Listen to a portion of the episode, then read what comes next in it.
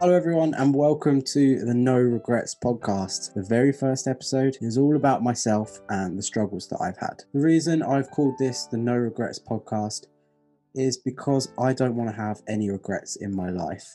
Every move I make, every step I take, I don't want it to be a regretful decision. When I'm 70, 80, 90 years old, sitting in a care home, I don't want to look back and think, I could have done a lot more. I didn't challenge myself and I didn't push myself. So I basically want to implement this whole thing into my life and make sure that I live the best life I possibly can. This episode is actually inspired by one of my good friends, Imran. Side note, myself, Imran, and George, we do our own podcast called The Unstructured and we have our own YouTube channel, which I'm going to leave a link to in the description. On one of the episodes that we released, we start to discuss this podcast. I tell both of them that I've already recorded my first episode, but I wasn't happy with it. It was basically down to it's not very genuine. It was kind of record one for the sake of it. The boys opened my eyes up to the idea that my first episode being one which is all about myself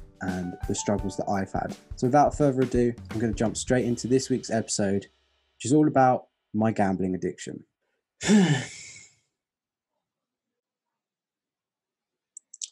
Where do I start?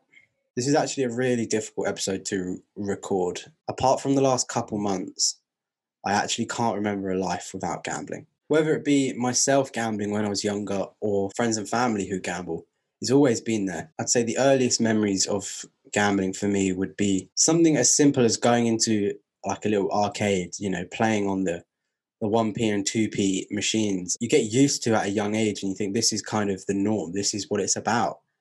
And then as time goes on, it it becomes a bit more than that. I used to get given fruit machines and arcade machines as birthday presents. And, and it's not like I'm blaming the people around me for how I ended up in this situation because it's all down to me.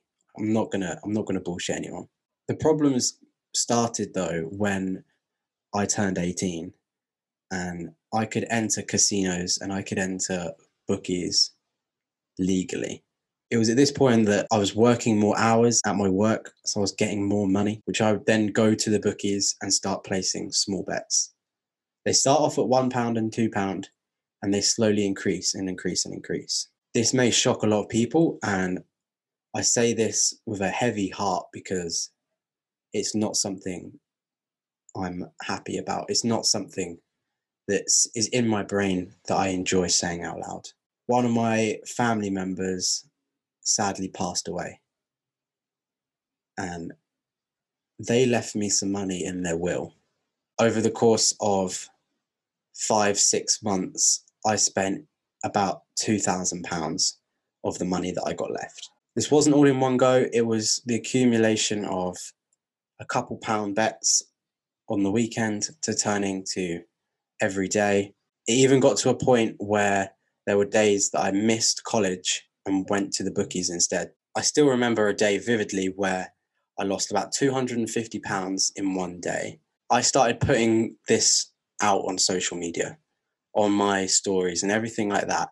I would record myself picking a selection, going into the bookies, placing the bet, record myself reacting to the result. Of course, the only ones I actually put out on my story were the ones that I won. So you can imagine how many times I actually lost. I would then get interaction from people on my socials who were asking me for tips and advice on the next race that came up and things like that. And I actually managed to give a good winner. I'd say that's a key point in this whole story because that satisfaction I got from tipping that horse winner to everyone else made me want to keep going and keep doing this. Around this time, I also had no idea of what I wanted to do with myself after college. I had no clue if I wanted to go to university. I was kind of in a bit of a stalemate. I got some advice of some family and friends, so I decided to jet off to Australia big part of me actually going to Australia was to try and clear my head from this whole addiction because I knew it was a problem. I knew at that point that I couldn't keep going the way I was going. Had an absolute blast of a time. I didn't gamble for 10 weeks straight while I was over there. It was refreshing and amazing. I'd say a big part of why I actually gambled in the first place, though, was because I felt like I didn't have any money. I felt poor, and instead of actually channeling that energy into something positive and making loads of money working two or three jobs, I decided to try and cheat my way out of it and gamble my way there. So when I was over in Australia, not being able to gamble for many different reasons, actually, it kind of helped me out. I couldn't actually gamble over there. All the sites were blocked online, and walking into a bookies over in Australia was a lot different to here. So I couldn't do anything. This means that I went nine and a half to 10 weeks without any gambling at all, which is probably a contributing factor to why Australia has been one of the best experiences for me. When I came back, it was kind of like nothing had changed. Jumped straight back into my old life, the same work, the same day to day life. Wasn't really looking after myself in terms of fitness and stuff like that, which I did over in Australia. I kind of just spiraled out of control from there. It got to a point where I was so addicted to this, I was starting to spend money I didn't have. I came across an overdraft. So I started off with £100 as an overdraft limit. It started off as being just to help me along the way because I was spending all my money on gambling. However, I started using that money to try and gamble with. Now, my thought process at the time if I can gamble and win, I can pay off this overdraft and then I'll have some excess money which I can spend. Now, of course, I lost, so that £100 went just like that. So then I upped it to £250. The same thought process went along in my head was that now I've got more money in my account. I can try and win back the £100 that I've lost, pay it all back, and it'll be problem solved. Again, that didn't happen. And you can tell as the story goes on, I actually got into an overdraft limit of £1,500. I was starting to struggle. I was starting to ask my family and friends for money because I was so much in debt. My mum actually found out about this. We had a long conversation, tears were shed, and thinking back, it was not the best time of my life. I had a second job at the time as well, and I actually got fired from that job because I was stealing money to help fund this addiction. I bet you didn't know that. Eh? it's weird coming out and talking about all of this because you brush them under the carpet because you're not proud of them. You're not, you want to portray yourself as the best person you can be. And when you've done so many things like this that aren't the best, you don't want to come out and say it. Sometimes you've got to. I do realize the effect it's had on other people as well as me. And I appreciate that if you're listening to this now, your opinion of me may change for better or for worse. Now, you see, at this point, you're funding a gambling addiction with stolen money, with asking friends and family for their money, with borrowed money from the bank, at what point do you stop and realize what on earth are you doing? Now, a lot of people who've never gambled in their life probably think, what the fuck? Think about what you're doing to yourself, but also think about what you're doing to your family and friends. This never crosses your mind when you're addicted. You've only got one thing on your mind, like any addiction. After I got fired, I made up an excuse and lied to everyone and said that they couldn't keep me on because they didn't have enough money to pay me. At the time, I kind of just thought, brush it under the carpet. Just like any addiction, brush it under the carpet. The process in order to start paying that back was I'd send my mum a certain amount of my wages e- each week to her, and then at every milestone, at every hundred pounds, we'd knock some off. So it'd be a long progress type of thing. We were, we were making good progress. We were making progress. We were knocking the money down and slowly but surely, we got it down and down and down. Fast forward a few months, I was working, nothing really had changed, still gambling every week, um, living paycheck to paycheck and not progressing. And it gets to a point where I need to decide what I kind of want to do with my life. You know, being a young 19 year old, not having a clue, I decided to apply for university. So in September that year, I went off to Brighton University over in Eastbourne. Still had a bit of debt behind me, which I didn't, I was winging it at the time. I didn't know how I was going to actually overcome this. I said to myself, the next time I ever get a large amount of money, I'm going to take it more seriously. However, this never happened. I went to university. The way they work it is they pay you a certain amount of money for your maintenance loan and your tuition loan. The tuition fee came out automatically. I didn't have to worry about that. However, the maintenance loan was for me to look after from term to term. University, I've always spoken about this being a tough part of my life, but I'd say a big part of that was because of my gambling. Instead of going to lectures, instead of hanging out with my peers that were with me at the time, I would head down to the high street into Betfred and I'd sit there all day watching the horse racing and placing bets. This was my pastime. This is what I was used to doing. Things then got to a point where I couldn't fund and I couldn't do certain things. I was lucky in a way that I'd got free lunch and dinner. Otherwise, I, I wouldn't really have had much money to spend. And my way at the time of dealing with my feelings and my actions was to eat. That was my coping mechanism. So I walked to Tesco's the majority of the night. I would buy about three or four huge bags of crisps, two or three massive bags of chocolate or sweets, and I'd go back to my room in complete darkness and eat them because I couldn't handle the emotions that I was feeling at the time and I didn't want to tell anyone because I was embarrassed. If I were to give anyone one piece of advice is to come out and say something when you are struggling. It really was the lowest I've ever felt in my life. Can't think of a time that I felt worse than that.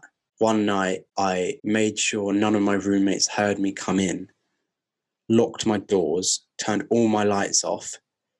So if they came by my door and knocked on it, they wouldn't know I was there. I cried my eyes out that night when everyone went out.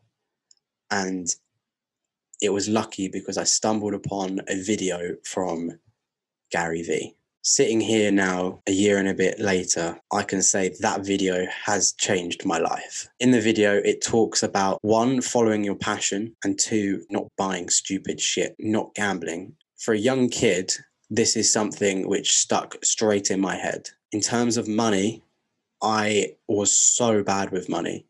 Anytime I got even five pounds in my account, I would want to gamble it. That's how bad I got. And in terms of following my passion, I had no clue at the time what my passion was. I had no idea what route I wanted to go down. And that's something that I'd always struggled with. So these two things really connected with me. And it was that that night I wrote a list down of all the goals that I wanted to achieve and all my favorite hobbies and passions that I had. I then spent the next couple days not going to lectures, but this time, instead of going and betting money, I would sit in my room writing out stuff that I wanted to achieve in my life. Some of the things that I wrote down were I want to clear my debt. I want to live a happier life because I wasn't happy. I want to get fit because I felt overweight, fat, and ugly. So I started writing down ways that I could actually achieve each thing. So every day that I was actually at university until I quit, I spent watching Gary Vee. Now, when you first watch this guy, you may think he's just a businessman who is looking to make money. But at the heart of this guy is actually someone who cares. He's actually someone who wants to make a change in the world. And as soon as you see that and you actually start listening to the guy, it can really change your life. It did for me. The main thing this guy says on a day to day basis is to find what makes you happy to do the things that make you happy. Being a young, impressionable 19, 18, 19 year old at the time, gambling, I know didn't make me happy. So I made the conscious decision to drop out of university. I was only two months in, two months in to university, and I'm dropping out. At the time, I thought everyone's going to think I'm a failure. But I didn't tell anyone the reason, the proper, proper reason why I was dropping out. I told them because it didn't make me happy, which it didn't, but there was an underlying issue here. I started to listen to the things that Gary Vee was actually saying on his videos. Some of the things he said were create a podcast about what makes you happy, center it around things that you enjoy. So that was step one that I took. I grabbed my two friends, Imran and George, and I said, let's create a podcast. If you go and look back at the first ever video we uploaded, you can tell kind of the struggles I was going through at the time. Another thing that Gary Vee actually said was to start creating daily content. So the first lockdown hit, and my last day at university, I got told that I may actually receive an extra term's worth of money. And the counselor that I had at the time, she actually advised me to pay off the remaining part of my overdraft with the money that I get through and then just pay back that bit separately because you don't get charged interest on a student loan. So that's what I done.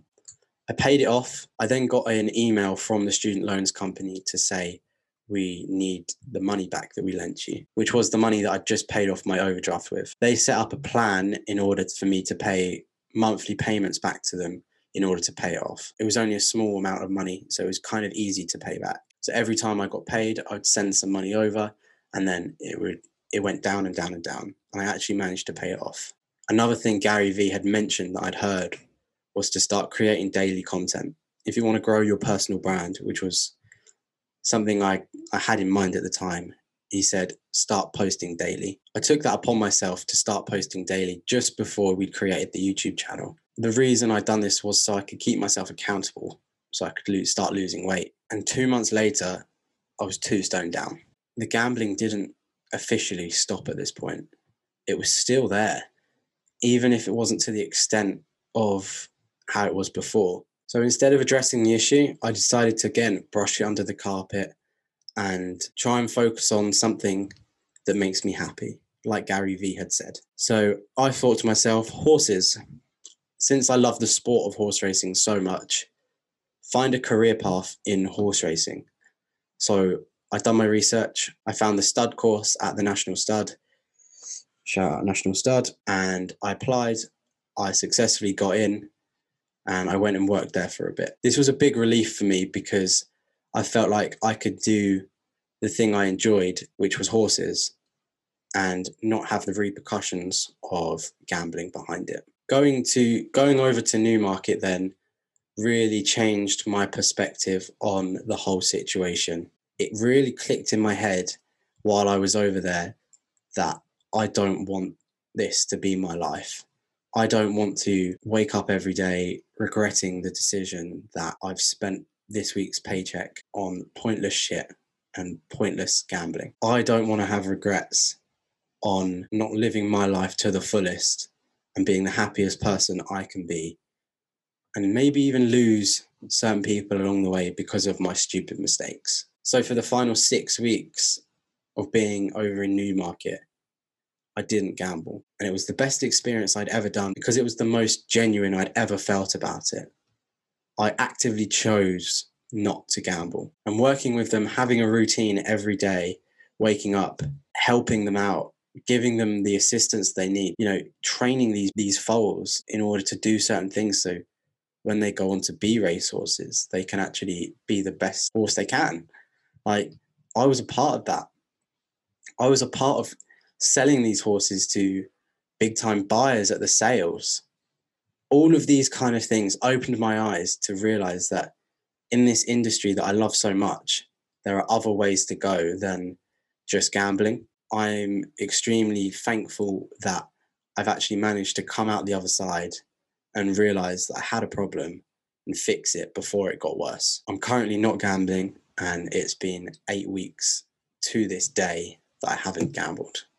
So the the main message that I kind of want to leave everyone on here is that gambling and any kind of addiction doesn't get talked about enough in this industry and in in society. If you are ever struggling with an addiction or any kind of issue, there is a brighter light. You can get out of it and the grass is greener on the other side. You just need to make an active change and commit to it. Be accountable for your own actions and stick to the goals that you set yourself. I have no idea if this podcast about me has been helpful for anyone, has been any good, but I really do hope that now you've got a little bit more of an insight into some of the struggles that I've had in my life and you know it's it's an ongoing battle. I'm not going to be gambling for the rest of my life. A small amount of money to some people is a lot to other people. So, you know, don't think your actions aren't worthy of feeling like you're down or feeling like you're sad about it. Reach out to some people, take the right steps, and make progress. It's all about progress. If today is better than what you've done yesterday, That's all that matters. So stick with it. And yeah, I think that about wraps up my first ever episode on here. It's been very deep. It's it's been a great start. If you're listening to this or watching this on YouTube and you feel like you have a story to share, don't be afraid. No one's going to judge you, especially not me. So reach out to me. I'll happily have you on. Thank you very much for listening. I hope it's been informative. And until next week, I'll see you later.